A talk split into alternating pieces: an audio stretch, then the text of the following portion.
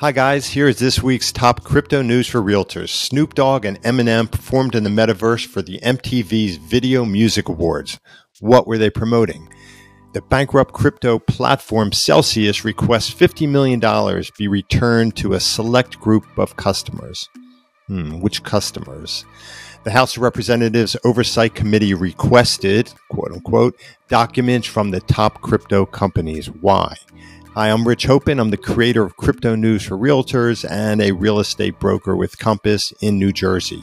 Throughout the week, I monitor the crypto news and major news and crypto publications, and I listen to crypto podcasts and I follow the crypto influencers on social. I sift through it all and write a weekly newsletter with about a thousand active subscribers and a 73% open rate.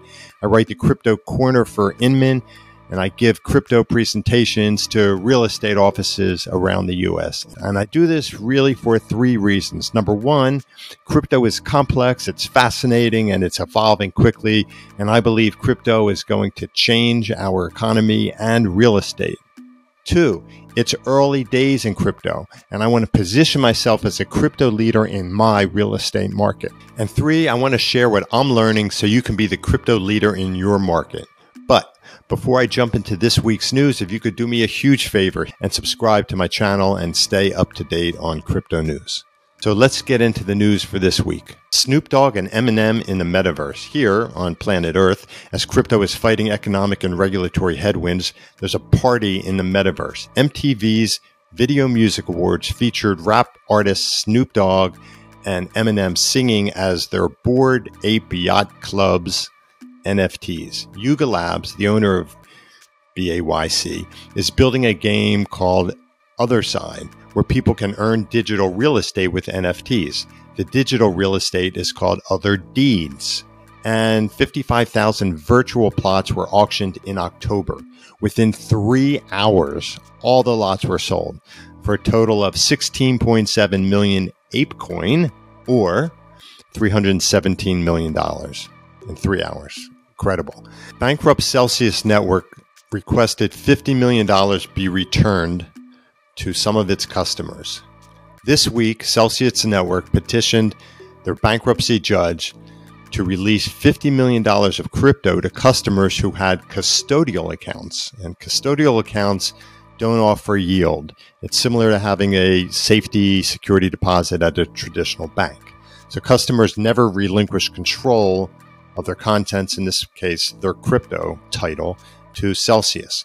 There were about 58,300 Celsius custodial accounts totaling $200 million. And they had asked for 50 million of those be returned to those custodial accounts.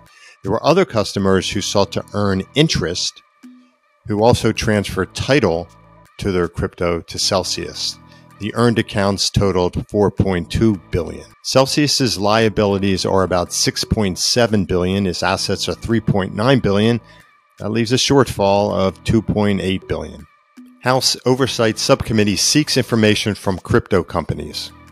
On August 1st, Chair Raja Krishnamoorthi sent letters to several large crypto companies requesting documents showing how fraud risks are being addressed. The letter states I'm concerned about the growth of fraud and consumer abuse linked to cryptocurrencies.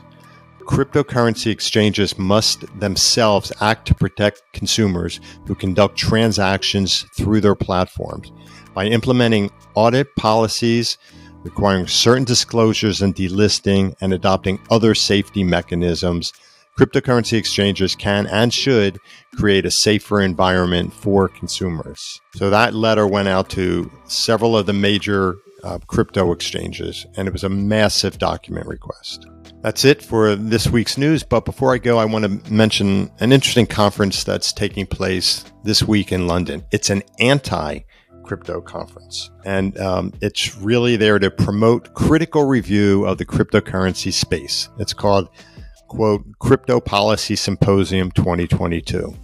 And it's going to cover regulations, policy, systemic risk, NFTs, uh, DeFi, uh, Web3, and blockchains.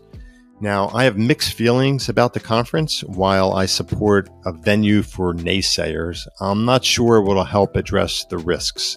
Ideally, this would be a conference that would be crypto agnostic and feature experts with all perspectives. Perhaps the crypto industry has not yet matured enough to hold conferences drawing cynics and supporters. I haven't attended any crypto conferences. Uh, I've talked to people that have, but what they've told me and what I've read and what I've seen in videos, attendees were beyond bullish about crypto's future. And if I was a cynic, I wouldn't feel very welcome at such a venue. So in the crypto real estate space, I just not yet. I haven't seen events that cover a multitude of perspective on how real estate will be impacted by crypto, but maybe, hopefully, in 2023.